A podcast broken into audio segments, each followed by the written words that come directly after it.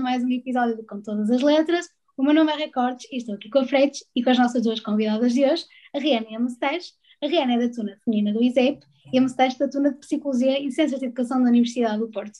O tema que vamos debater hoje é um tema bastante importante eh, nos dias de hoje, que é a evolução da mulher no meio académico. Pronto, eu vou dar aqui um disclaimer inicial que nós achamos que é pertinente para os nossos ouvintes do Spotify. Então, este episódio está a ser gravado na total segurança das nossas casas, via Zoom, e por isso pedimos desculpa desde já se houver alguma, alguma diminuição da qualidade do, do áudio, está bem? Pronto, se quiserem ir ver ao YouTube, podem ver as nossas belas caras, se não, tenho já o heads up de que isto está a ser gravado no Zoom. Um, como nós sabemos, nem sempre o ensino superior foi uma oportunidade para as mulheres, nós, claro, fizemos uma pesquisa antes de realizarmos este podcast e vimos que, que é a partir dos anos 60 que a evolução, que esta evolução se torna real e o ponto de viragem ocorre nos anos 80, quando as mulheres começam efetivamente a superar os homens eh, no que concerne o ensino superior. Também vimos que na Pordata, desde 2011, o número de diplomadas é muito maior que o número de diplomados do sexo masculino. E vamos já aqui dizer que a nossa escolha de convidadas não foi por acaso, e para isso eu vou-vos ler aqui um artigo que nós encontramos no público, que é de 2020, bastante recente, e que diz assim: No ensino superior continua a existir uma diferença substancial no capital simbólico atribuído aos cursos ditos femininos face aos ditos masculinos. Enfermeira ou educadora de infância são profissões às quais nos referimos no feminino, pois são áreas tipicamente associadas às mulheres. Pelo contrário, cursos como a engenharia ou a arquitetura são ainda cursos ditos de homem, nas quais as matemáticas e as ciências exatas tendo grande importância, são consideradas como demasiado complexas para as mulheres. Então, nós trouxemos aqui convidadas precisamente de engenharia e da área da psicologia, que talvez tradicionalmente seja mais ligada às mulheres. Então, o que nós queremos saber é um bocadinho a vossa experiência, a vossa opinião em relação à representatividade de mulheres nos vossos cursos e como é que funciona, se é assim exatamente como as pessoas tanto estereotipam. Podes falar primeiro se quiseres, me estás? Ok. Uh, antes de mais, tenho que fazer aquele super agradecimento uh, à TFLUP, super institucional. Nós uh, agradecemos muito por este convite e já agora a toda a gente que nos estiver a ouvir. Um, quanto, quanto à pergunta, um, sim, acho que é assumido dizer que a psicologia tem, carrega um estereótipo associado à, sensibilidade da mulher, que calhar a psicóloga, nós não somos só psicólogas, temos eh, profissionais de ciências de educação, mas essencialmente a, a psicologia uh, leva muito com este estereótipo. Um, e também contra os homens que assumem estes cursos, não é? Os dois cursos. Um, a nossa experiência passa muito por haver imensas mulheres na faculdade um, e por os homens uh, acabarem por ser um bocado postos de parte ou, ou vistos de outra forma um, ehm, por estarem nesses cursos. Portanto, existe mais o, o contrário do que deve acontecer em cursos mais masculinizados, entre aspas.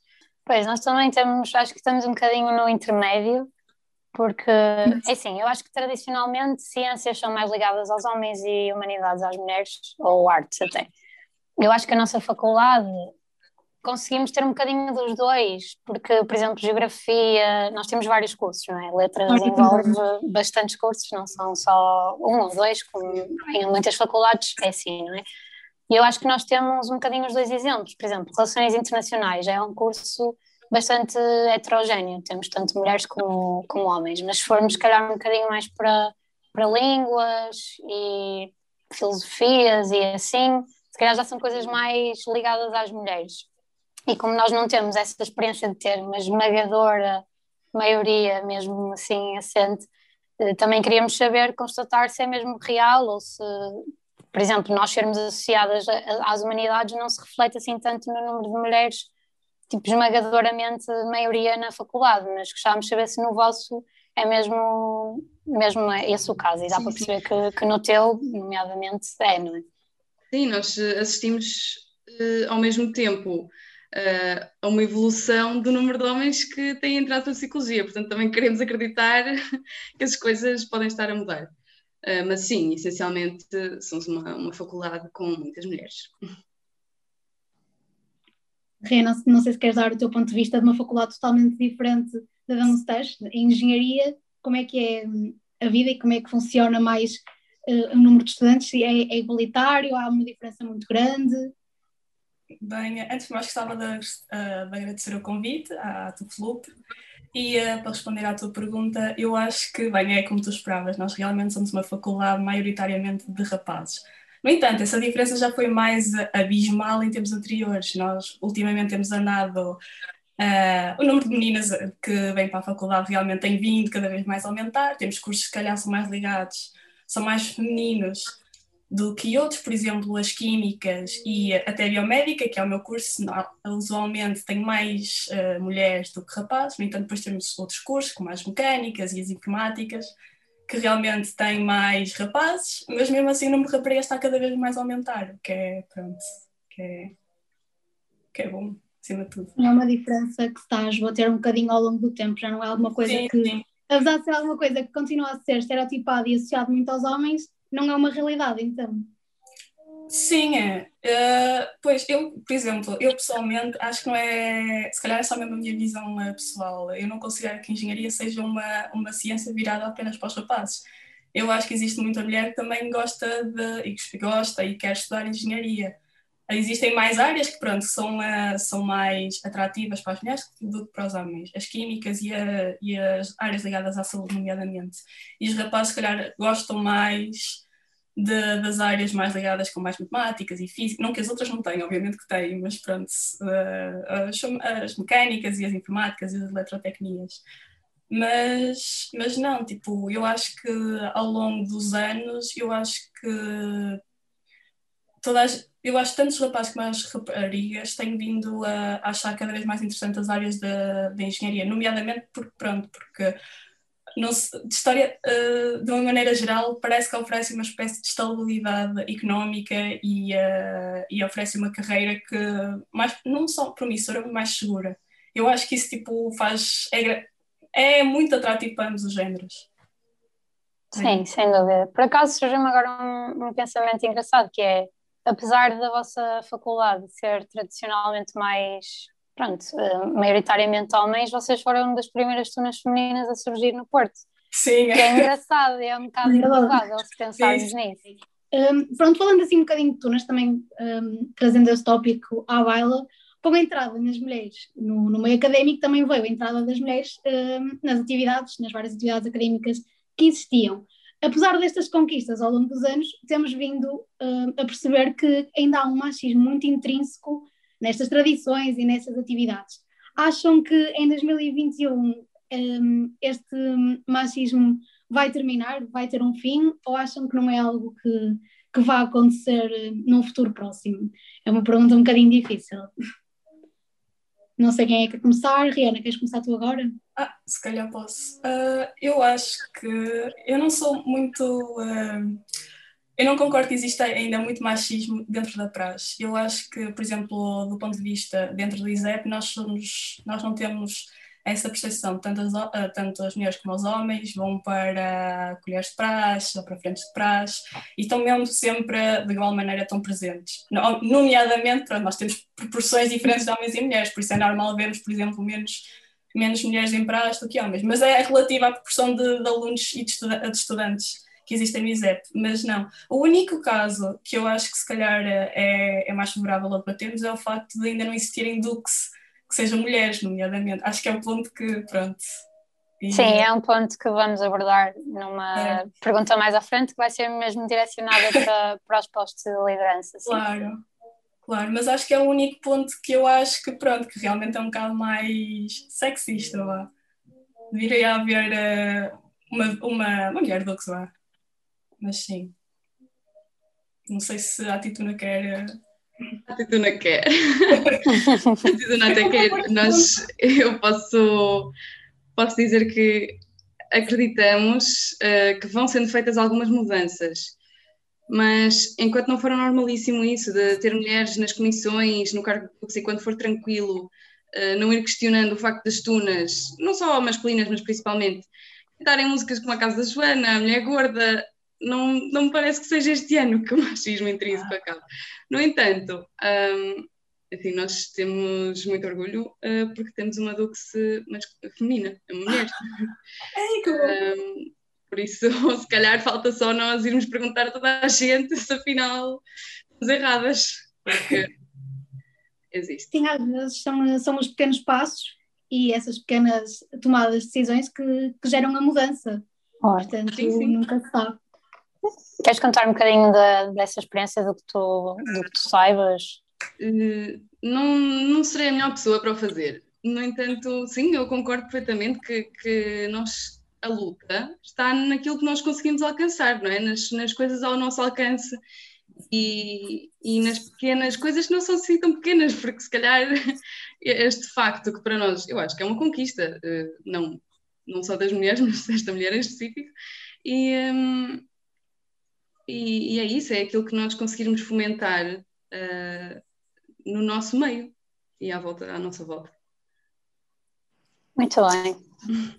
Um, agora mudando assim um bocadinho a questão, mas ainda dentro deste tópico. Um, constatamos que há diversas diferenças entre os dois sexos e acho que nos dias de hoje deve haver assim uma diferença tão grande em relação ao vestiário, por exemplo, em relação aos trajes.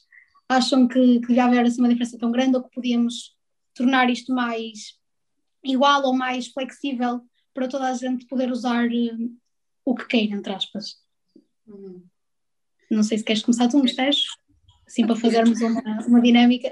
Se quiserem, pode ser. Uh, bem, eu acho que temos que começar por, um, por pensar que não, não nos deveríamos nunca, quando, quando pudermos, chamar trajes de, de homem, trajes de mulher, ou trajes masculino ou trajes feminino, porque sabemos que o género é muito mais fluido que isso e, e pronto, se calhar a partir daí da linguagem que nós usamos, eu, eu isto é mais pessoal, acredito muito que a linguagem altera uh, um bocadinho o mundo e, um, e, e, acho que sim, acho que é um ponto importante. Um, eu acho que deve sempre haver escolha e, e normalizar essa possibilidade de escolha é, parece o mais importante neste momento.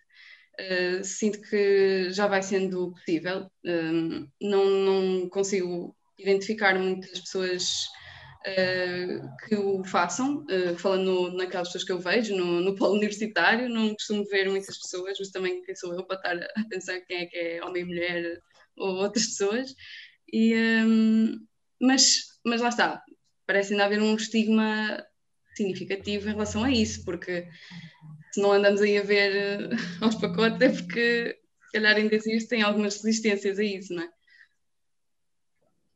Sim, totalmente. Acho que a sociedade evolui e acho que nós devemos evoluir com ela e se estas coisas alteram, se calhar também devemos repensar a forma como, como vemos as coisas e, e alterar. Uhum. E mesmo de uma questão, é mesmo uma questão prática. Uh, por exemplo, claro que é importante o que referiste e eu concordo em, totalmente com tudo o que tu disseste, e nomeadamente com a linguagem e tudo o que referiste, e mesmo do ponto de vista de frio, de tunas que se calhar já alteraram um bocadinho as suas coreografias de pandeireta, por exemplo, e não é, se calhar há pessoas que não se sentem confortáveis ou que simplesmente não se identificam em vestir uma saia, tipo, é normal que antigamente as mulheres andavam muito mais de saia porque era assim, a sociedade era assim, o homem vestia as calças e daí a expressão quem é que usa as calças ser atribuída ao homem, não é? Uh, mas de facto deixa de fazer sentido hoje em dia que há simplesmente mulheres que não vestem uma saia na sua, na sua vida normal, porque é que têm que o fazer simplesmente por quererem fazer parte de, da praxe ou da tuna ou do grupo, seja o que for, que envolva vestir o traje académico. É? E nesse sentido concordo plenamente. Rihanna, queres dar a tua opinião também? Sim, uh, eu por acaso gostei bastante do vosso ponto, porque foi algo que não, uh, nós, uh, nós batemos muitas vezes com o tema das saias nas pandeiretas. Mas, por exemplo, eu nunca, nunca me tinha batido o facto de, por exemplo, de pessoas que não estão acostumadas a vestir saias, neste caso, e depois são obrigadas a vestir a saia para o traje académico. E, por exemplo, eu pessoalmente acredito que. Eu sou uma pessoa que quase nunca usa saia, verdade seja dita também e uh, também fui um bocado obrigada a utilizar as vezes saias, porque pronto, tenho que trajar uh, e por causa dos eventos académicos e por aí fora. Mas não sei, por exemplo, eu acredito que o traje é uma coisa mesmo com base na tradição e a tradição tem sempre os seus pontos bons e os seus pontos maus. E, uh, por exemplo, no caso da, de utilizar saia, é verdade que foi uma espécie de uh, voltar atrás um bocadinho no tempo, porque na altura as mulheres realmente eram, utilizavam mais vezes saias e não tanto calças. Mas eu acho que também não existe, não é só uma forma de. Eu acho que é uma forma de diferenciar mulheres de homens, mas não deve ser levada para o. Uh, já não se aplica nos dias de hoje, porque, por exemplo, eu acho que a maior parte da tradição que nós estamos a viver agora, nomeadamente académica, não se. Não é totalmente, não se enquadra totalmente nos dias que vivemos agora, por isso, pronto. Eu, pessoalmente, e eu acho que uma das maiores diferenças que, que eu acho que devia ser combativa no traje é só a quantidade de bolsos que nós temos no nosso traje. Oh, não sei. Eu acho que é mesmo. Eu sei que, pronto, nós temos a parte do frio, temos mais, mais pela amostra, ainda a parte do inverno, pronto, que realmente coisa. Mas eu vou ser sincera, eu há pouco tempo estava a conversar com as minhas amigas e a primeira coisa que me lembrei foi: ah, se calhar se os sapatos fossem um bocadinho mais tapaditos, se calhar até seria uma coisa boa, né? Porque eles não acho que é, é comum para todas as mulheres que utilizam trás que os sapatos são efetivamente desconfortáveis. Mas eu também depois lembrei de uma coisa, que eu quando uso atrás, eu gosto bastante também de usar os sapatos salto alto, fica um pé mais, mais alargado e mais, e mais bonito. Então, eh, não sei, é, é uma perspectiva, pronto, contraditória, acima de tudo, porque, pronto, tem os seus pontos maus, os seus pontos bons e maus. Mas para o trás masculino também tem, eles, por exemplo, eu imagino que devem, devem passar bem mais calor no verão do que nós, e os sapatos também são igualmente desconfortáveis. Por isso, não sei, eu acho que é, acho que pronto, são, existem diferenças realmente, mas são uma forma de distinguir o indivíduo, pronto. E, uh, e na realidade, pronto. E, no entanto, eu tinha outra questão, que foi aquilo que vocês trouxeram, que foi tipo optar por uh, trajes. Uh, se calhar entendi mal. Que se fosse possível, por exemplo, alguém optar por um traje masculino sendo mulher ou um homem optar por um traje feminino. Sim. Vai se calhar um bocado ao. Um, não sei, se calhar vai contradizer um bocado a opção, o, aquilo que o traje significa em, em, si mesmo, porque o traje é uma maneira de igualar todas as pessoas e isso traz consequências boas e traz consequências más, obviamente, para ambos os géneros. Mas acho que, por exemplo, ao estarmos a, possibilitar que uma mulher ou um homem optem pelos trajes contrários, estamos a, a desfazer aquilo que é o significado do traje, que é sermos todos iguais. Iria começar por já não somos bem iguais. E pronto, acho que, acho que é mais ou menos esta a minha resposta. Sim, claro, isto também não é uma questão tão linear como, Sim, é. como isso, não é uma questão assim tão descomplicada e é, e é verdade, tipo, a praxe e as tunas baseiam-se na tradição académica, ponto, tipo, isso não se pode descurar assim uma, uma questão da outra, como é uhum. óbvio. Mas penso que também estes assuntos têm sido mais levantados, nomeadamente por causa de, dos transexuais, por exemplo, as pessoas transexuais Uh, imagina que eu quero fazer a transição, mas ainda não fiz, e sou mulher, e as pessoas Sim. vão me impedir de vestir o traje masculino, apesar de eu me identificar como homem, simplesmente ainda não ter conseguido fazer a transição. Uhum. Por exemplo, isto são exemplos assim, claro que são coisas não são assim tão comuns, mas já começam a ser, porque as pessoas começam a ver a identidade de género de outra forma e não de uma forma tão linear como homem e mulher. Claro. Eh, há pessoas que se identificam no meio, há pessoas que não sabem bem, que ainda estão a descobrir, e se calhar é um rótulo que se está a desfazer um pouco com o tempo. E acho que é por isso que estas questões estão a ser tão levantadas agora e que nós também trouxemos esta discussão para a mesa, claro, mas salvaguardando que, obviamente, não é uma questão fácil não. e não é tão linear assim. E hum, o respeito pela tradição académica se calhar complica um pouco este tipo de evolução, porque nós sabemos muito bem que estamos inseridas numa, numa instituição, por assim dizer, que se baseia na tradição. E a tradição é precisamente perpetuar comportamentos ao longo do tempo, não é? E alterá-la não é fácil. E é por isso que nós também queremos discutir, discutir estes assuntos com várias perspectivas e também agora referir que, obviamente, respeitamos ambas as vossas opiniões e é suposto isto ser um debate e não, e não, não estarmos a, a contradizer, estamos simplesmente a, a, partilhar aquilo que achamos sobre o assunto, não é? Pronto, mas foi bom ver as vossas perspectivas e, e claro que isto é um assunto que ainda vai dar pano, pano para mangas e não, e não é uma coisa que se irá resolver assim num futuro próximo. Claro, se fosse fácil eh, resolver, já, se calhar já estava resolvido. Claro que é um assunto que envolve muita discussão e muita partilha de opiniões, também é o que estamos aqui a fazer hoje. Eu, eu achei mesmo interessante o, o teu ponto de vista, Rihanna. Uh, só queria um, dar também o meu, não é? Aqui em representação. Um, eu sinto que a, igualdade em si não deveria ter consequências negativas.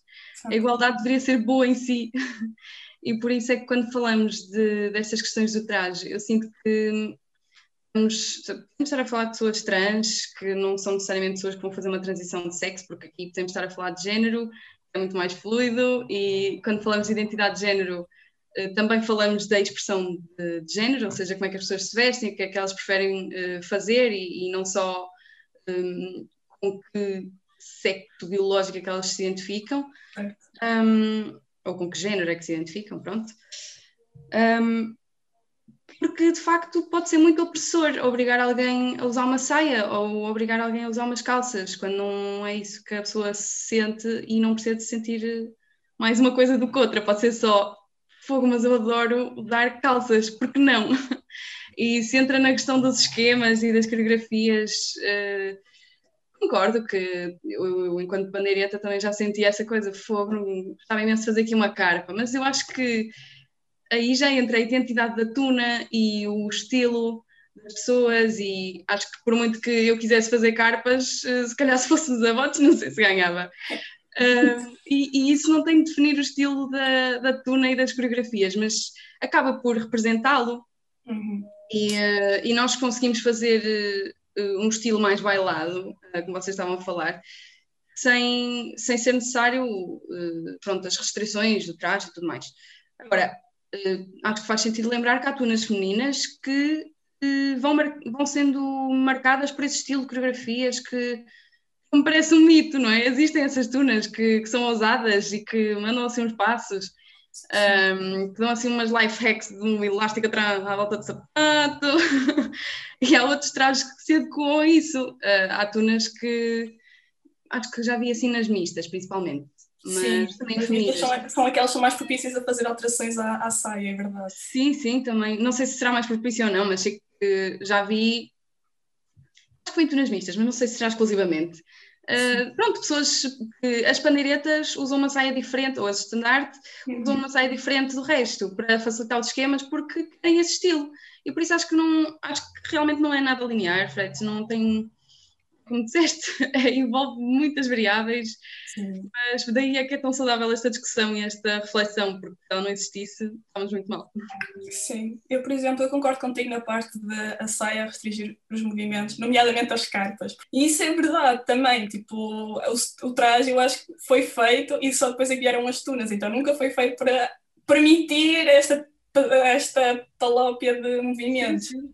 É verdade. Mas, no entanto, existem certas adaptações que de vez em quando são aceitas ou não, segundo fatores externos e internos. Por exemplo, há tunas que se calhar podem não uh, uh, deixar que estas adaptações estejam feitas. E há outras tunas que sobre o meio em que estão a viver que realmente tipo, o meio não impede-as ou uh, dificulta realmente as estas adaptações nas saias. E até nos sapatos, porque eu, por exemplo, já fiz imensos shows de pandeiretas e não sei se sou a única, mas já deixei assim o sapatinho voar. Aquele voo estratégico. Não foi a única, espero. que não acerto na cabeça de ninguém, mas ele voou. Não, não, não, não, foi assim ao ar e pronto. E na altura até caiu, caiu uh, muito perto de mim, então na... ele voltou e voltou para o pé no final da uh, Voltou pé. Começou e acabou da mesma maneira, felizmente. Mas não, não és a única, real, não és. É bastante é? comum. É o que é. é. Pronto, já me sinto mais, mais, mais coisa, mais tranquila então. Mas sim, é verdade. Uh, no entanto, eu acho que os rapazes também têm esses problemas, porque, por exemplo, a Thais Épica, pronto, é que é a tuna da casa, eles, eu sei que, por exemplo, eu tenho bastantes colegas que andam sempre a, a trocar de pares de calças, porque efetivamente durante as carpas aquilo há um que acontece, não era suposto acontecer, por isso, pronto. Mas aquilo que tu estavas a dizer acerca da igualdade e não, uh, não trazer só, de ser boa em si só. Eu não sei, se calhar isto é um conceito que se calhar nem toda a gente concorda, mas eu acredito em ti, eu acredito que tipo, a igualdade deve ser boa em todos os aspectos. Mas eu também sei que a mudança traz boas coisas e mais coisas, como toda coisa. Pronto, é a mesma coisa fazer um puzzle e decidir tipo, fazer com que as peças em vez de encaixarem de certa maneira, encaixarem de outras. Primeiro, tipo, aquilo tem-se assim um bocado de restrição e depois no final aquilo funciona tudo, mas sim. Uh, no entanto, eu também acho que, por exemplo, para mudar o trás, é, é como mudar a mentalidade de, de todas as pessoas que vestem o traje. E uh, não sei, quanto maior o número de pessoas que têm certo conceito, uh, que, interioriza, que interioriza certo conceito, mais difícil é mudar o, o, conceito em si. Então, não sei, são muitas variáveis que, que jogam a este favor. E depois tenho o, o primeiro tema que tu utilizaste, eu acho que foi ao contrário, fui desde o teu último para o teu primeiro, para o primeiro ponto que trouxeste. Eu não sei, eu, por exemplo, eu acho que nunca conheci um caso de alguém transexual pela, pessoalmente, eu pessoalmente falando, e não sei como é que se desenvolve durante a, se desenvolve no caso dessas pessoas. Não sei se, se tens alguma experiência. Não, mas eu queria só, pronto, dar aquela de, de si, que é, uh, não, aqui não estamos só a falar de pessoas trans, podemos estar a Sim. falar de pessoas que gostam de vestir outras coisas e que não se claro. sentem bem a vestir outras coisas. Um, por isso, não, não, não tenho essa experiência assim próxima, Sim. mas isso se calhar já pode ser um fator revelador do quão podemos estar a ficar para trás, não é?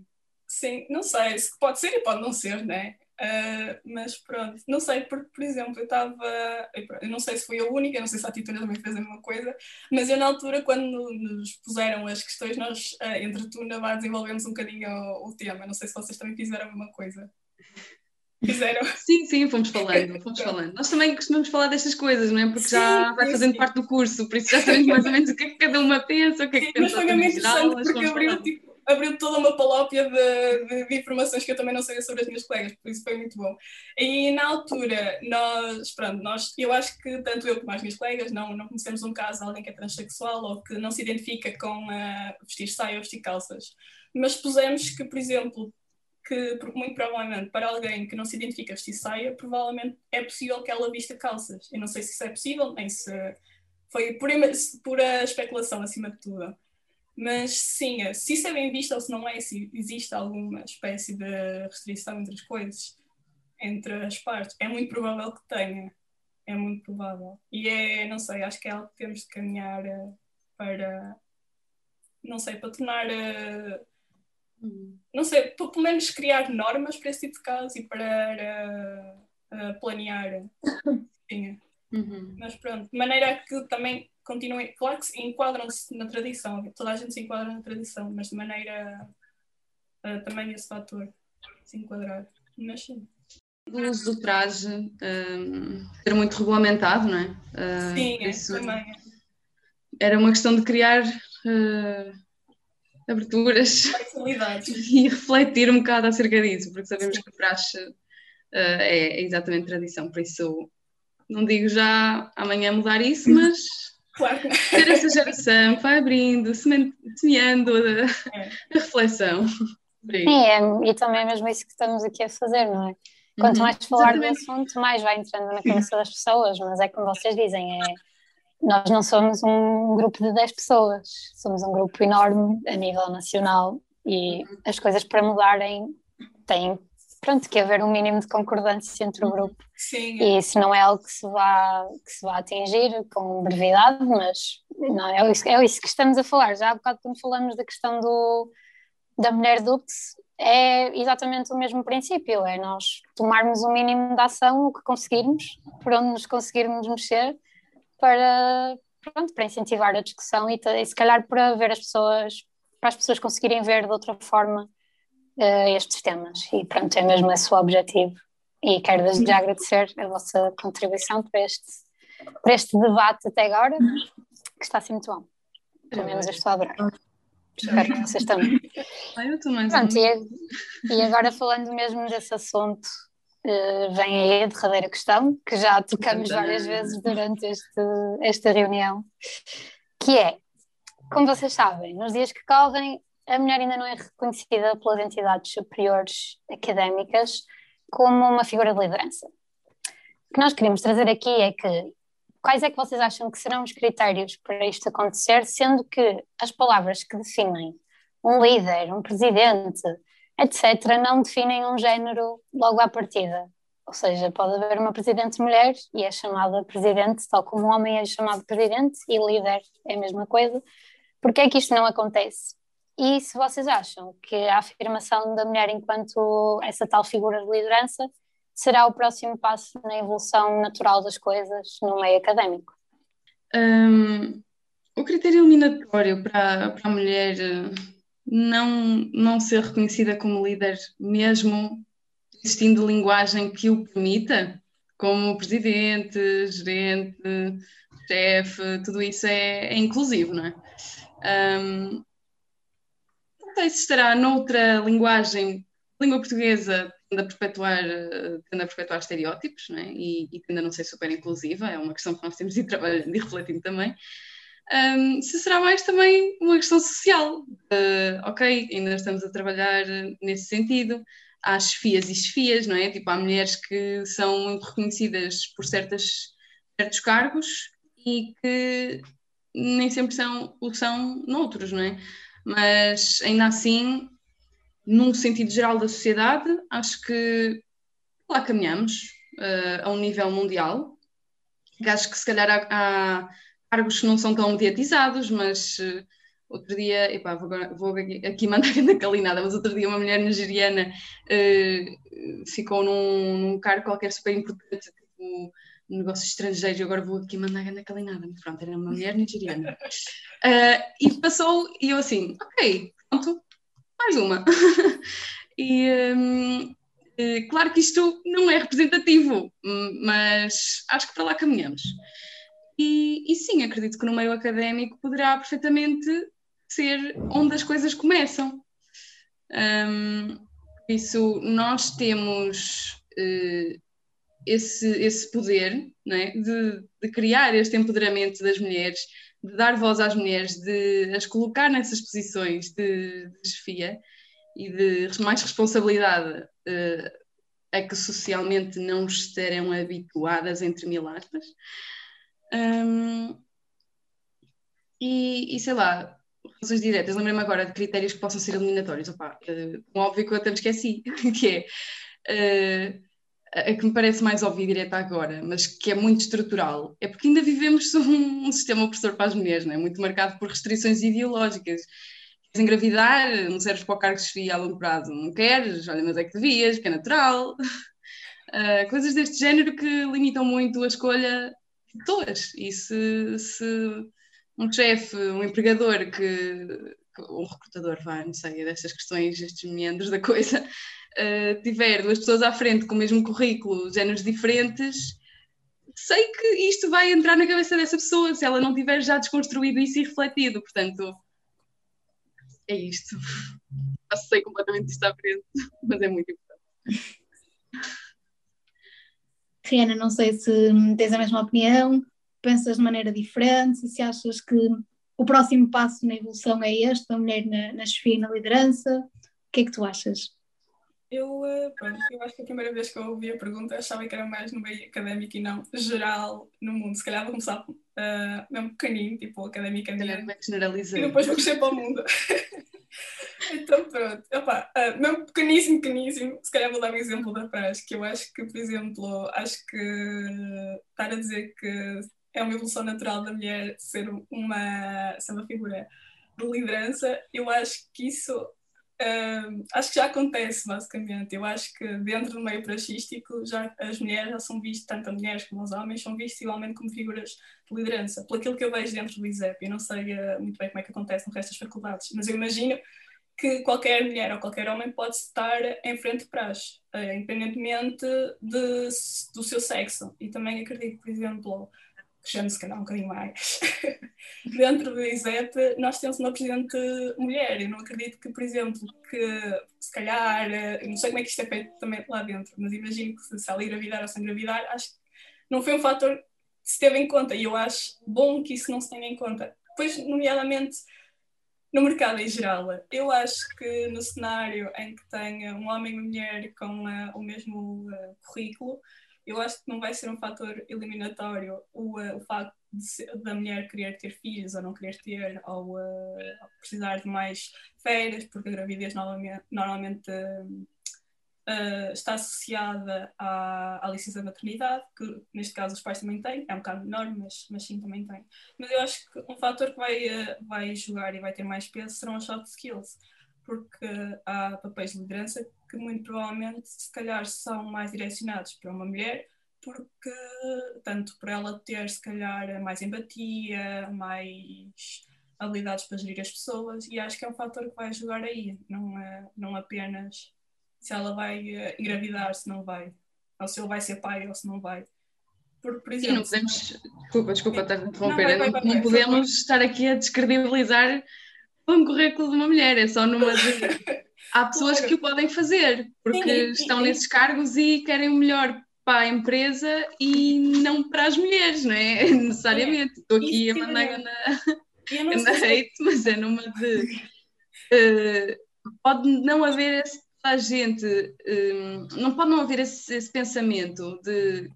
Então, vamos lá avaliar corretamente, uh, conforme as duas entrevistas, qual for a melhor, vai ganhar porque isto é super justo. É isso, o, o meu exemplo era mesmo de, ok, currículo igual, entrevista muito parecida, as pessoas são competentes.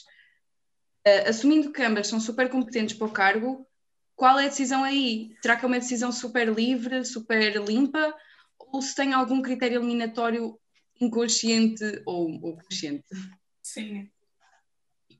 Era okay. nesse sentido o exemplo. Sim, eu percebo. Mas, mas eu entendo. Sim, sim, porque, por exemplo, já existiram uh, uh, exemplos que já vieram ao de cima, por exemplo, no Japão, uh, nas universidades de medicina, costumavam retirar um certo número de mulheres porque achavam que elas mais tarde iriam engravidar, porque é uma, no Japão também é uma sociedade mais, mais uhum. sexista e mais dividida entre géneros, e consideravam que as mulheres provavelmente não iriam ser tão competentes no trabalho porque mais tarde iriam querer ser mães, porque é também uma mentalidade japonesa, que pronto, as mulheres têm de ser, muito provavelmente vão ser mães, e, uh, e isso iria ser, ia se refletir no trabalho dela e elas iriam ser menos competentes do que os seus parceiros homens. E também temos outros exemplos, por exemplo, não só no Japão. O Japão é mais recente, acho que foi uh, 2000, a partir de 2010 para cima. E também temos o exemplo, por exemplo, da Disney. A Disney até certa altura, não sei se calhar foi, se calhar é muito coisa geral, mas houve uma altura em que a Disney não contratava animadoras mulheres porque achava que não tinham tanta uh, imaginação e criatividade como os parceiros homens. Neste caso, tipo, a Disney agora, pronto, já não faz tal coisa, felizmente, mas existia também um, uma, uma, um estudo de animação japonês, não sei se conhecem, que é os Ghibli, que também já tiveram em tempos essa mentalidade. não sei se que estavam mais suscetíveis a contratar animadoras e diretoras femininas porque achavam que o facto de serem mulheres iria impedir a, seu, a sua criatividade, pronto, iriam ter menos criatividade que os parceiros homens. Mas hoje em dia isso não, eh, não acontece. Eu acho que, por exemplo, eu pessoalmente, eu considero que uma mulher como um homem tem o mesmo nível de criatividade. Isto, pronto, eh, não é bem verdade, porque obviamente há pessoas mais direcionadas para a criatividade do que outras, mas para mas, uma, uma. Sim, mas não é exatamente, não é, é mais do que isso. É, tem uh, tanto da genética da pessoa, que, o que já viveu, as experiências, o que já aprendeu, tudo isso faz uh, favorecer. Mas eu, por exemplo, em fatores externos, eu acho que não é só tipo, por exemplo, se a mulher vai engravidar ou se não, que vai ser uh, um fator que, eliminatório, eu acho também a aparência é um fator eliminatório. Por exemplo, se podem ser, ambas as entrevistas podem ser boas, mas por exemplo, se a mulher estiver mais bem vestida que o homem, ou se for mais bonita, ou vice-versa, obviamente, eu acho que muito provavelmente a empresa vai, estar, vai, ter, também esse, vai ter também esse fator em, uh, em consideração. E uh, já não lembro qual era o, o, uh, o. Não, é, o, o resto da pergunta era se, se achavas que ia ser se a evolução natural, neste caso no meio académico, seria haver uma mulher no papel de liderança e com isto o que nós queremos dizer é, nomeadamente, ser dulce. É, é aqui que queremos chegar, se estivermos aqui a falar mais diretamente, é aqui que queremos chegar, obviamente. Pronto. Ah, ah, eu acho que já chegamos, porque a, a, a, vocês em psicologia têm uma Dux com mulher. Eu não sabia e por acaso estou mesmo contente que isso aconteça. Uh, mas, mas yeah, é tipo, é, não sei, há quanto tempo é que ela se tornou Dux? Há quanto tempo é que ela é Dux? Eu não tenho a certeza e não quero errar, mas acho que foi há dois anos, tenho a certeza. Então é algo relativamente pronto, uh, recente. O que é bom, significa que basicamente estamos a mudar nesse fator. Tipo, por exemplo, nós também não temos ainda padres mulheres, e isso, pronto, isso claramente tem de ser alcançado. Uh, mas pronto, são outros fatores que existem, é toda a tradição religiosa. Pois, se nós fôssemos por aí, eu ainda vamos Temos pano para mangas. Por acaso, Desta semana passou, eu ouvi um podcast, porque eu, além de apresentar, também ouço, percebem? Claro, claro. Uh, eu ouvi, tipo, conhecem o Miguel Luz? Sabem quem é? Sim, sim. Pronto, eu ouvi um podcast que é de um rapaz que era youtuber, pronto, e agora tem um podcast, e ele convidou um padre que tem 34 anos, e por acaso ele, eu gostei muito de ouvir, não é que eu seja religiosa, mas gostei de ouvir, e ele no final faz precisamente essa pergunta: porque é que as mulheres não, não são, não há mulheres padres, não há mulheres bispos, as mulheres são freiras ou madres ou whatever, não sei os termos, pessoal, peço imensa desculpa. Falando aqui sempre mas, humildade.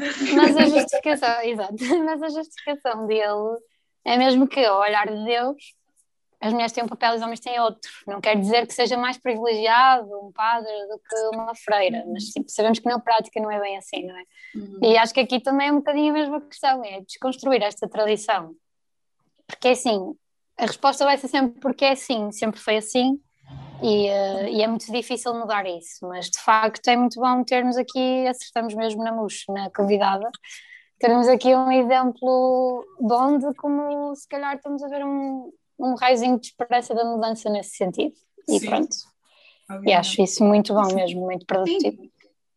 Eh, de facto, nós consideramos que a nossa casa é mais progressista, quanto mais pelo facto dos nossos cursos nos levarem a ser um bocadinho mais ativistas pela, pela liberdade e pelos direitos, e, e, só normalizando e fomentando algumas conquistas e desafios do que é tradicional, como estás a dizer, é que realmente nós caminhamos nesse sentido da evolução, mesmo que não seja natural, como, tão, como vocês estão a dizer, não é? De ok, o que é que é o sentido natural da coisa? Pode não ser esse, mas é, é, se calhar depende de nós que seja. Claro, acho que temos também que ser nós a dar esse passo e se ninguém o der, alguém, lá está, alguém tem que dar esse passo e a partir do momento que alguém dá esse passo, se calhar mais vão seguir e é isso que temos, temos que ver, é seguir o exemplo, seguir os bons exemplos que existem, que existem por aí, que são bastantes. Um, Representatividade é tudo. Desculpa, é ter interrompido. É verdade. Um, vocês há bocado falaram das pandeiretas e dos esquemas de pandeiretas uh, que agora sofreram algumas alterações, até falaram nas diferenças do traje, e ao longo dos anos temos visto que, se calhar, práticas tradicionais mais associadas aos homens, como aquelas coreografias mais complexas, mais uh, físicas, agora também estão a ser adaptadas para as tunas femininas que sempre foram conhecidas por por uh, coreografias mais bailadas ou mais coreografadas e queremos saber um bocadinho da vossa opinião em relação a este assunto, se na vossa tuna já adotam este tipo de coreografias, se não, podes começar, Rihanna, se quiseres. Ok, então, uh, uh, define só uma coisa, quando tu uh, classificas, por exemplo, estas coreografias mais mais complexas e mais físicas, estás a incluir só carpas ou estás a incluir carpas, os pontapés, saltos assim mais. Assim, coisas mais arrojadas. Ah, okay, okay. Sim, coisas que se, pareçam, que se pareçam menos com uma dança, tipo, um, okay. sejam menos delicadas, percebes? Acho que dá, dá para ver uma diferença assim. Ok. Olha, vou mandar aqui uma, uma, uma coisa que se calhar vai por aqui isto na escala. Pode ser tipo aqueles breaks que fazemos, tipo, tá, tá em vez de, daquilo que vai na melodia, Sabem, tipo, aqueles esquemas que sim, eu estou a falar nas pandeiretas, sou pandeireta, mas mesmo no standard, nas portas standard e assim, se calhar é um bocado isso, não é? Uh, aquilo que sai mais da música. Ok. Mariana, vai, vai, vai. Não, pronto. Então eu uh, acho que somos um bocado 50-50. Nós tanto temos coreografias bailadas como um bocado mais, uh, mais arrojadas. Mas nas arrojadas nós também temos que Temos uma, duas e está a ser transportada um bocadinho mais para o bailado, porque nós, não sei, se calhar é uma preferência nossa e da nossa coreógrafa que gosta mais do bailado. Uh, eu acho que é mais isso, porque, por exemplo, pronto, nós não somos muito arrojadas, nós damos tipo os pontapés ou, e os saltos e às vezes fazemos alguma coisa assim mais, mais fora do comum, mas, mas sim, acho que somos minimamente equilibradas. Mas Por outro lado, uh, é só, a perspectiva é só da minha tu, não é do, do resto que. Podes falar um bocadinho também da tua opinião pessoal em relação a essa, essa mudança que temos visto okay. nos últimos anos? Ok, então eu pessoalmente acho que, não sei, é da minha opinião, se calhar é errada, pode ser certa, ninguém sabe. Uma mas, opinião, são opiniões. Uh, mas realmente, tipo, uh, as tunas femininas, principalmente, de, se calhar estou a dizer também alguma coisa errada, perdoem-me seja assim alguma gafe, mas, por exemplo, as tunas femininas que estão mais ligadas a instituições com cursos mais ligados a mulheres têm a tendência de ter coreografias mais bailadas. Eu não sei se é tu, se é tu a mesma coisa. Se, se realmente é, é, é correto dizer-se assim. Porque, por exemplo, nós temos a Desportuna ou Cientuna, que são grandes, não sei, eu vou chamar grandes monstros de pandeireta, eu não sei, estamos todas de acordo nisso. Que elas sobem a palco, aquilo é pô. Elas competem com qualquer uma e normalmente apanham todos os prémios uh, para pandeiretas. Por isso, pronto, eu acho que temos. Não sei se, eu também não sei se foi a partir de agora que, por exemplo, a Cintuna começou a ser mais, mais arrojada e menos bailada. Não sei qual é a progressão delas e não sei também das outras das restantes tunas. Uh, mas, já. Yeah, eu acho que, pronto, não, não sei se o resto das tunas está a mudar de bailado para mais arrojado, se está arrojado, mais bailado, então, pronto, acho que vou deixar aqui a minha opinião. Obrigada, Mustache. Eh, concordas? Tens uma opinião diferente? A tua vivência na Tuna é também igual ou diferente deste caso? Hum, eu acho que é diferente porque são todas, não é? Mas eu não sei, eu concordo e só acho que na Tituna nós temos vindo a fazer o percurso contrário, que é evoluir e para o mais arrojado e para essa coisa mais bailada. Um, calma, aqui bailado é mais arrojado, certo? Não, não é o contrário. É o contrário. É o contrário? É mais okay. assim, então, é. yeah, nós temos os dois. Os dois. Um, não temos assim 50 mil esquemas, mas aqueles que temos acho que acaba por ser também equilibrado. Um, dentro do estilo, é aquilo que eu, que eu vou-me vou autocitar, aquilo que tinha falado, de, do estilo de cada tuna, como estavas a dizer, Rihanna, tipo, Sim. vocês não se identificavam com aquela cena e até já era arrojada. Exatamente. Não tem de ser no sentido da restrição e no que, é que, é. no que é que tem de ser e o que é que é a evolução. É o que é que é a evolução para nós e, e, o que é que a tuna uh, quer também e, e, com o que é que se identifica. Por isso, sim, nós temos uh, feito esquemas com mais pontapés, uh, com mais saltos. agora, lá está, o traje também não deixa sempre. Tem as suas restrições, acima de tudo. Exato. O traje de saia. Sim. Claro. Sim. Ah, eu acho que queria só acrescentar uma coisa àquilo que disseste, mas eu acho que basicamente nós, tunas, evoluímos para aquilo que gostamos, basicamente. Não, é verdade. Daí, também, também. Pronto, é mais um. Acho que é, pronto, não, não estamos limitadas nessa. sim, ponto. sim. Mas somos sempre condicionadas por aquilo que a tuna também é, não é? Sim, não sei, eu sinceramente não sei porque. Não é limitadas, quer dizer, ah, não, limitadas, mas não é limitadas, é guiadas pelo que a é. tuna é, pela identidade da tuna. Ah, ok. Eu. eu... não sei. Eu, tipo... de nós. não, eu, por exemplo. sim, sim, sim, eu percebo. Eu não sei, porque, por exemplo, na minha tuna, eu não sei, se calhar somos uma tuna mesmo heterogéneas. Nós temos nós temos, imensa, temos imensas pessoas que têm ideias para um lado ou para o outro, e para a esquerda, direita, centro, patá, patá. É mesmo. É, é mesmo, nunca são homogéneas acima de tudo. E acho também, acho que é um ponto, não, mas é, é mesmo um ponto bom e eu acho que é mesmo uma das nossas maiores vantagens. É, nós nunca estamos só viradas para um ponto, nós gostamos de uma palópia, gostamos sempre de abranger toda essa palópia. Pronto, nós agora vamos sair um bocadinho do mundo das tunas e vamos falar mais sobre algumas iniciativas que se começam a ver eh, nas faculdades. Nomeadamente, trouxemos o exemplo do E4She, porque achamos que é o que está mais assim presente em várias faculdades mesmo. Para quem não sabe, dar só aqui um background, o E4C foi um movimento criado pela ONU Mulheres em 2014 e basicamente várias faculdades têm criado núcleos de apoio a esta iniciativa, que é um movimento do que estamos aqui a falar, que é a luta pela igualdade de género. Portanto, o que nós queremos saber é se vocês acham importante é este tipo de iniciativas no, no ambiente da faculdade e se as vossas faculdades têm alguma coisa do género e se nos querem falar um bocadinho sobre isso, sobre o que souberem sobre o assunto. Podes começar, Mustache? Ok.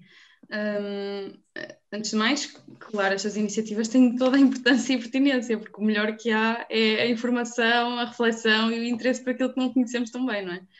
Um, a, a tem um núcleo de E4She, eu não estou informada o suficiente sobre esse núcleo, um, por isso não serei a melhor pessoa para falar disso, mas um, além de iniciativas mais formais, acho que a nossa postura também deve ser essa da curiosidade e da luta e qualquer uma de nós pode produzir mudança, por isso a existência de um espaço para reflexão frequente e até exigente sobre aquilo que nós cantamos, aquilo que nós postamos nas nossas redes sociais da Tuna, uh, etc. E a, e a, troca de conhecimentos e perspectivas de vida já são em si formas de ativismo, como isto nós estamos a fazer aqui.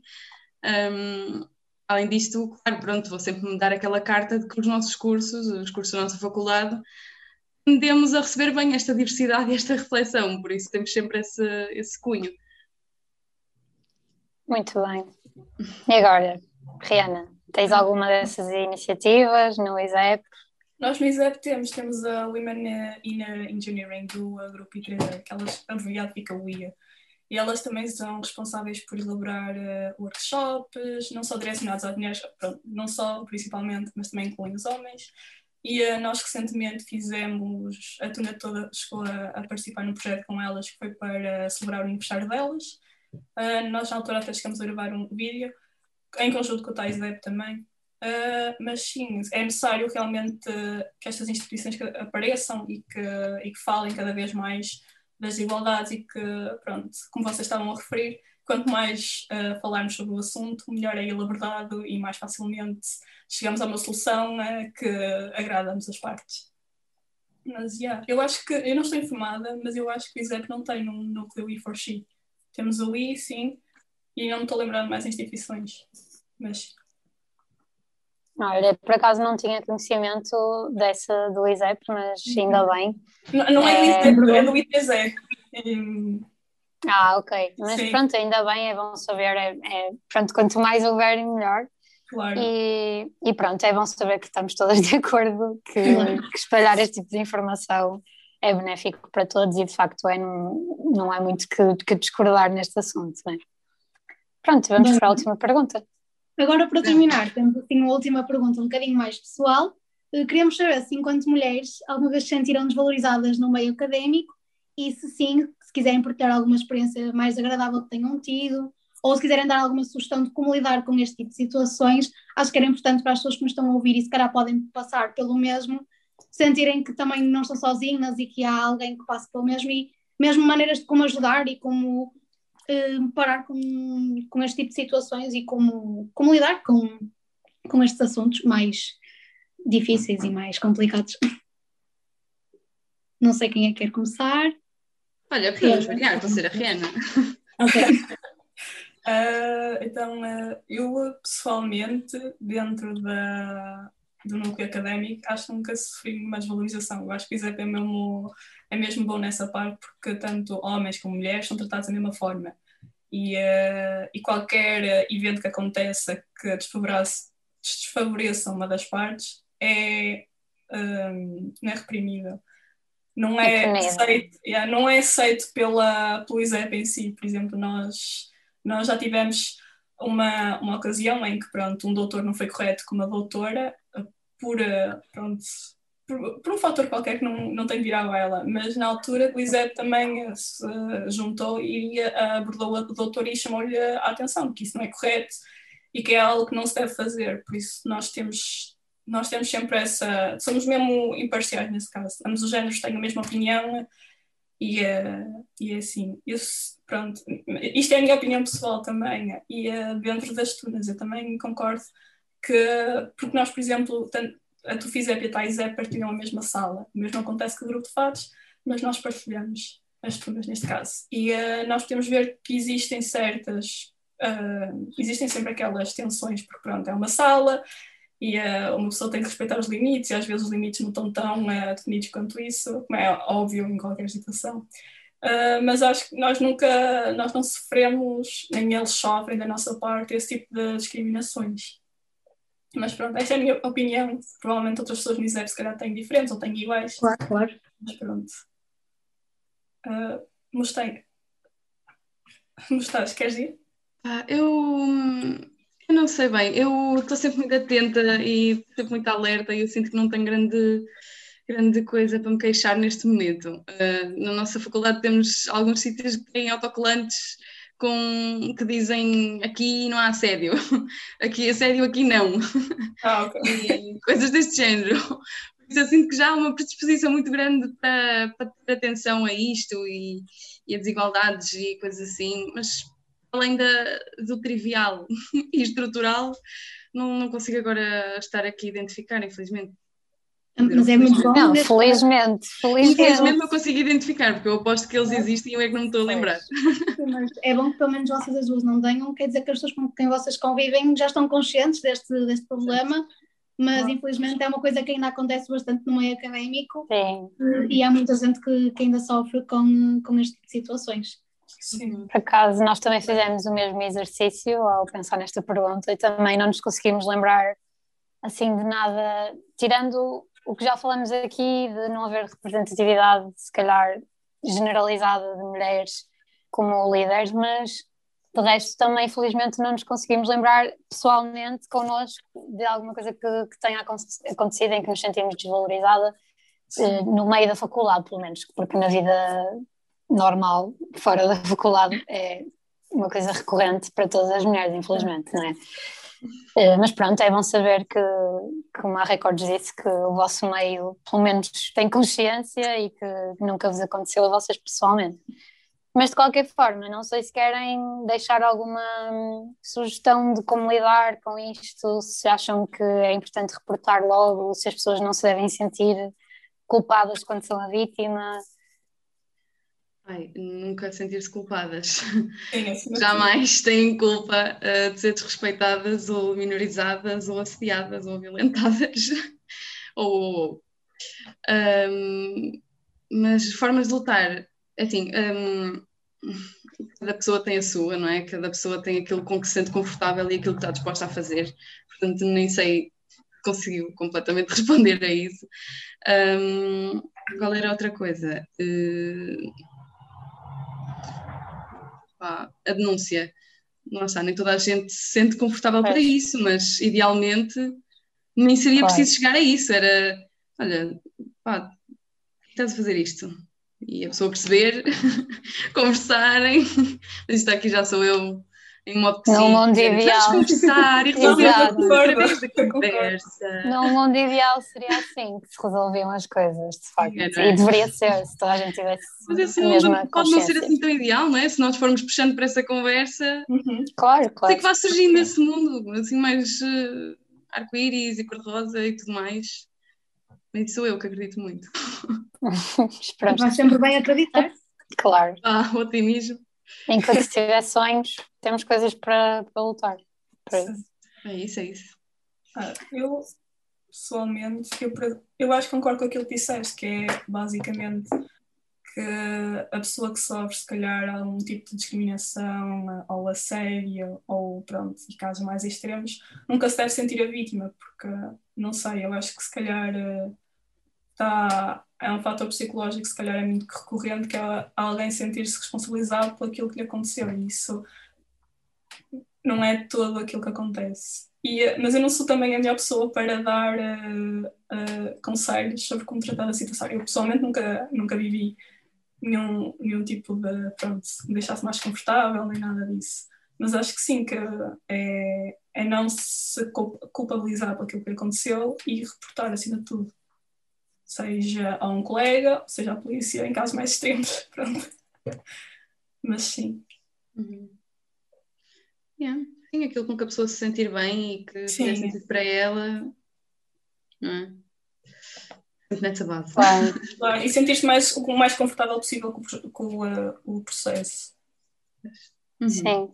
Acho que aqui o importante mesmo é, é frisar que a culpa nunca é nossa quando sofremos este tipo de situações, apesar de, como disseste, eu concordo, Rihanna, é mesmo um comportamento comum, uma reação comum, a vítima se sentir culpada por aquilo que lhe aconteceu, mas é esta a mensagem que queremos mesmo passar de que nunca é o caso e, e não devemos sentir, sentir isso. Devemos lutar contra isso da maneira que, que conseguimos e que achamos que temos capacidade física, mental, toda psicológica no momento. Pronto. E chegamos ao fim. Meninas, Pronto, antes de, antes de acabar, é isso. Quero-vos agradecer muito por esta conversa. Gostei imenso de ver as vossas perspectivas. Foi mesmo uma mais-valia ter-vos aqui hoje. E como, pronto, como estamos fartas de dizer ao longo do episódio, quero só ressalvar que nós não somos uh, experts nestes assuntos, pelo menos não todas nós. Se calhar a Mustache é aqui a pessoa que tem mais, mais habilidades para tal, mas pronto, também queremos já dizer que se tivermos dito alguma coisa que se calhar não estava correto ou, ou que alguém pode ter levado a mal, para termos aqui a consciência tranquila de que não foi de toda a nossa intenção e de que não temos, pronto, todos os conhecimentos e informações possíveis sobre o tema.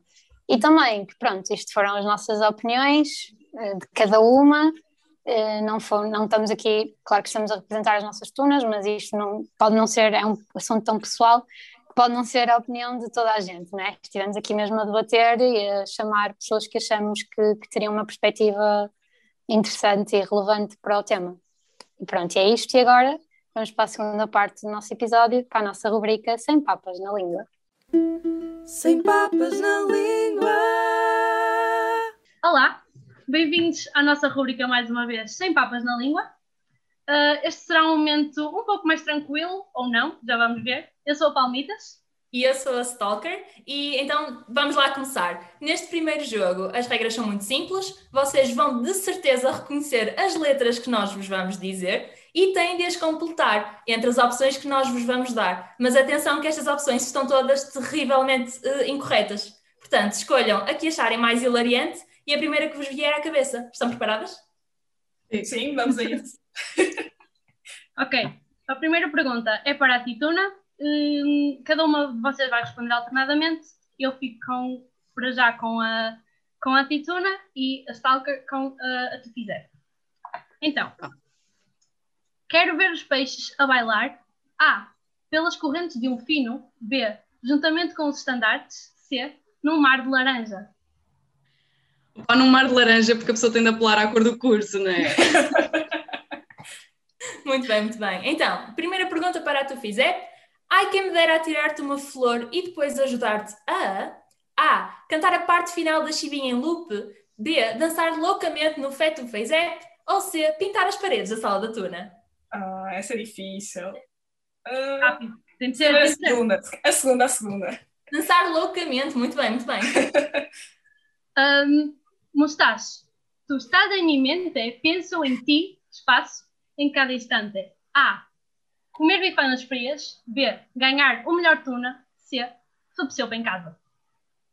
Sopa em casa, pá. Uh, não gosto de bifanas, não como carne. Ainda por uh, e, e pá, é o que dá agora. Sopa em casa. É isso aí. Muito bem, muito bem. Sempre a ganhar pontos. Então, Rihanna, são momentos tão doces que me fazem sonhar. E neles, A. Recordo o apelido carinhoso que a Taizete nos dedicou. B. Volto a subir a um palco. Ou C. Canto sem desafinar. Essa é difícil. Se calhar vai A. Ah, eu, eu achei logo pela reação ia ser A. Sim, mas sim, sim, vai. Então, um, era para ser eterno. A. O medley da Lady Gaga. B. A magia da Fênix. C. Atuações de rua. Eu acho que o, da Lady Gaga nunca foi para ser eterno. Tem de ser a magia da Fênix, que nós andamos muito pirosas com isso. Muito bem. É o que a pandemia traz ao de cima. É. então, voltamos, Rihanna. Sonha comigo nesse mesmo instante para recordarmos A. O traçar de uma capa negra. B. A sala da turna partilhada com a Taizep. C. O nosso nascimento num dia ensolarado. Acho que é C. Sim. Muito bonito, muito bonito. Bem, foi no domingo passado que passei A. O dia a dar de beber à dor. B. A tarde a cantar. C. O ensaio a afinar instrumentos. Pá, hum, a pessoa fechada em casa dá mais para beber à dor, não é? Verdade, é, adequa-se muito. Exatamente. É mesmo. Nas ruas. Seja domingo ou não. E qualquer dia, qualquer dia, sério. É sempre, é sempre. Então, nas ruas desta cidade, paira no ar disfarçado um cheirinho?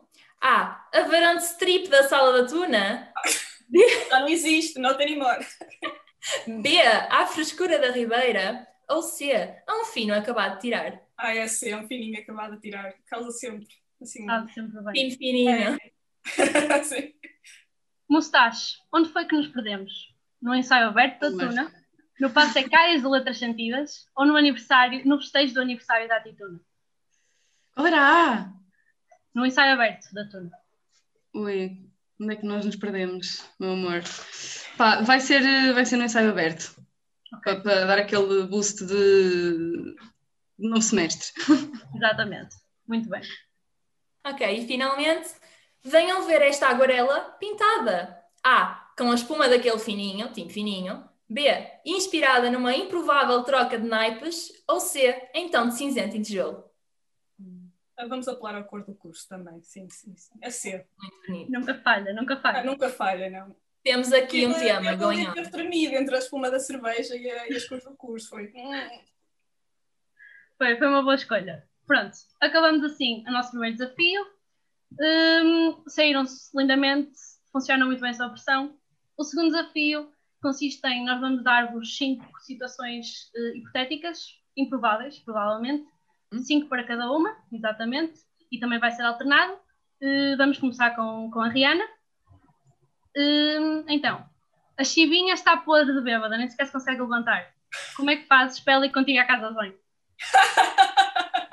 ok.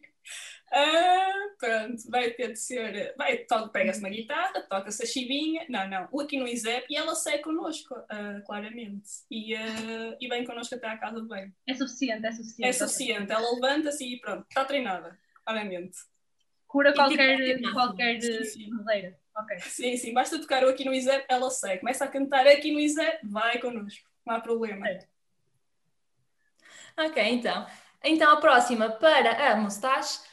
Eh, apagar a implantação da República da História ou apagar a criação da Atituna? Ai, Jesus, Nossa Senhora. Ah, porquê? Pois, porque isto é, foi tudo na mesma data, só que em anos diferentes. Ah, Nós avisamos que é tenso. Ai, mas eu aqui estou num cargo, por isso precisas tenho de apagar, ah, Não tens- apagar para a liberdade, não é? Para a independência, que era a tituna. Certo. Hum, então, Rihanna, o Barão de Strip ressu- ressurgiu na sala da Tuna. Ai, shit, Ok. que medo. A que deves uma- esse fenómeno? Porquê? Como é que, como é que isso aconteceu? Ah, eu acho que alguém nesta vida estava a andar e ah, deparou-se com ah, um varão de strip, porque estão na rua e existem à vontade. Tinha uns parafusos e um berbequim e decidiu: opa, tenho aqui o sítio já perfeito, vamos instalá-lo. Acho que foi assim. Assim, é, não é muito normal acontecer. Eu Não, que existe, mandar- existe. Então, olha, já foi o que eu fiz na sala, já, já, já. Ótimo. Eu posso já dizer que nós temos tipo grande. Nós, nós na sala temos bastante coisas, normalmente, que foram encontradas na rua, que supostamente são muito difíceis de encontrar na rua. Por isso, eu acho que Então? é possível. Eu adorava dizer o mesmo, mas a nossa tuna também, a nossa sala de tuna também é partilhada. Não dá espaço para esse tipo de, de relíquia. Voltando ao nosso momento sob pressão, Ah, eh, Não há aqui pressão, como já podem eu ver. adoro saber o que é que as pessoas encontram no lixo. Fazem relíquias a Estava, partir tipo, estava na rua, vá, quem diz no lixo estava na rua. Está ali pousado e estava em feito de estado, bota a trazer, que isto vai ficar bem na sala. Mas vá, vá. Hum, Mustache, se tivessem que ser forçadas a abdicar do laranja, que tom escolherias? E as letras está claramente fora de questão. Do resto está fora de questão, por isso essa, essa- isso é- já a partida não dá. Sei lá, quais é que cor. vagas? Qual é a tua cor favorita? Isto é uma situação improvável. Não, não, não, é roxo, portanto não dá. Não dá que está ocupado. Uh, cor, cor de laranja, mas mais claro. É cor, Amarelo? é uma cor diferente. Não, não, entre o amarelo e o laranja. Era essa a escolha, a escolha de cor. Muito bem, muito Não bem. disseram que não havia nuances, portanto, olha. É verdade, encontrar os pequenos detalhes. Hum, Rihanna, de que naipe abdicarias para terem uma sala só vossa? Ai, que. Espera. Opa, isto é muito, muito difícil. Tem, tipo, tem que Jamais Tem de ser, responder. tem de ser, tem de responder. Vai sincera. Se calhar vai as pandeiretas que elas fazem muito barulho. Não, não tem de justificar. Isso, de justificar é depois lá vocês todas juntas. Mas adoro. mas ela agora justificou e não voltará atrás. Tens razão, tens razão, tens razão. Vamos lá continuar antes que aqui exista violência desnecessária. Então, Mustache, porque por alguma razão a Luni não os convida para o asilo. O que é que vais fazer para os convencer? Uh, para os convencer. uh, epá, se fosse agora em pandemia, convidá-los para alguma cena que eles não pudessem escapar. Não pudessem. Não pudessem, não sei o quê. Mas se fosse presencial, fazíamos assim uma serenatazinha no ensaio e, e de repente fingíamos que estávamos, que íamos baixar a saia e depois não baixávamos. Uma cena assim, nesses moldes. Nunca aconteceu. Está. Quem sabe? Depois da pandemia tudo pode acontecer. Um, portanto, há um terrível terremoto. Rihanna, salvas a chivinha ou a parede da sala toda? Ah, vai a parede, a parede. Eu pego, pego eu sozinha se calhar não vou lá, mas. mas Arranja-se maneira. Arranja-se maneira. A chivinha depois podemos se calhar cozer uma nova, porque ela é um peluche bué da fofo. Nós se calhar a volta. Mas a parede se calhar vai, vai, vai connosco. Ok. ok, então. Uh, Mustache, retiram um papel da vossa caixa de sugestões e sai a pior música de sempre. Qual é que é a música? Uh, epá, nesse cenário eu imagino que fosse tipo uh, alguma coisa da Rosinha e nós até já tínhamos uma versão disso. Pronto, é, é o pior cenário possível, é esse. Já temos essa adaptação a alguns na nossa tuna de forma informal. Hoje o teu pesadelo vai ser sobre uma música da Rosinha. Opa, pronto, vai sendo. Um, então, vocês chegam ao festival. Desculpa. Vocês chegam ao festival e dizem-vos que só podem tocar três instrumentos em palco. Quais são?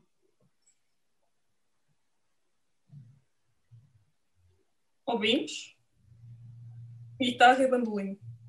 Ótimo, bandolim está incluído, é o que se quer. É. E finalmente, a última pergunta direcionada à Tituna têm que abdicar de uma música do vosso cancioneiro. Mustache, qual escolhes? Ah, eh, nós temos muitas músicas que, que, vamos rodando, portanto, não sei. Há sempre aquela música que já vai irritando a experiência de, de tanto a tocarmos. Uh, ah, mas não, não queria tirar nenhuma. Pode fingir que ainda, que ainda é um instrumental da Lady Gaga. Oh. É esse que eu quero fora. Não é eterno. Então, é eterno. Hum, opa, com muita pena minha. Uh, e pá, não consigo, não consigo. Tem de ser, tem de ser. Por isso é que não consigo, é não quero. Se chama sem papas na língua. Diz aquilo que te vai na cabeça e na alma. Epá, mas, eu, mas eu não consigo uh, eticamente dizer esta coisa, não pode sair da minha boca. Pá, uh, se formos a pensar na tuna em si. Tem de haver algo mas sempre é que não tem instrumentos, portanto podíamos sempre pegar por aí e dizer pronto, vai, mais fácil de aplicar. Como é? Eu sinto que a música que tu queres dizer está mesmo aí na ponta da língua. Nem é, nem é, não consigo escolher. Gosto de todas. Tem que ser, tem que ser, tem que ser uma a uma. Uh, ixi, não sei, vai ser muito controverso, vai ser a opinião de Mustache. Uh, se tivesse uma arma apontada, de todas mandava fora Ameriquinhas. Pronto, já ficamos há muito tempo. Ok, pronto, feito, ok. Já saiu, já saiu a música, já está. Não nem era, eu quero, adoro. do cancioneiro. Então, olhem, hum, eu avisei, eu e a Palmitas avisamos desde o início que isto ia ser muito tenso e vocês não quiseram acreditar. Pois, mas olhem, se aqui existissem respostas muito interessantes, eu admito que adorei ouvir-vos. E então, neste momento, acho que podemos passar àquela que é a pergunta mais aguardada da nossa rúbrica. E então, esta pergunta é para ambas as nossas convidadas e podemos então começar com a Mustache, a representante da Atituna. E então, a pergunta é, Mustache, isto é super tensíssimo, se achaste que a última pergunta foi tensa, prepara-te para esta. Neste momento, o que vai na tua cabeça e o que vai na tua alma? O que gostarias de dizer neste momento com todas as letras? Uh, gosto muito uh, do que está aqui a acontecer, muito feliz por estar aqui. Um, e isto não é, não é o chá institucional ainda, isso é no fim. Portanto, é de facto que me vai na alma, que estou a gostar disto e que estou muito feliz por ainda haver esta dinâmica e por estarmos aqui a falar e estando assim ao lado nostálgico da coisa, uh, estando fechadas há mil anos nesta torre muito alta. Acho que o que vai na alma é que estou feliz por estar aqui a falar de Puna e a usar o traje e tudo mais. Ótimo, ainda bem. Um, Rihanna, e tu, o que gostarias de dizer neste momento com todas as letras? Pois, ah, acima de tudo, também estou muito feliz por estar cá e que adorei a iniciativa e gostei bastante. Há pouco estava a dizer às vossas colegas que se calhar, pôs-me a pensar que se calhar também devíamos começar um, algo semelhante na nossa tuna e acima de tudo que voltem os finos, que acho que, acho que é isso. Mais Bem, importante. a música que se lixe, a música que se lixe. não, não, se vierem os finos, vem a música, tenho a certeza ah. absoluta. Mas sim. Um, é. sim. Exatamente. Um, muito bem. Adoramos, adoramos todas as vossas respostas. Saíram-se lindamente em ambos os desafios. Espero que se tenham divertido, como eu e a Stalker nos divertimos. Espero que quem esteja a ouvir também se tenha divertido. Acima de tudo, queremos também ainda agradecer às representantes da Atituna e da Tufizé, a Rihanna e a Mustache, hum, pela disponibilidade e boa disposição e também a quem nos estiver a ouvir a partir de casa. E também não percam o próximo episódio. Até à próxima!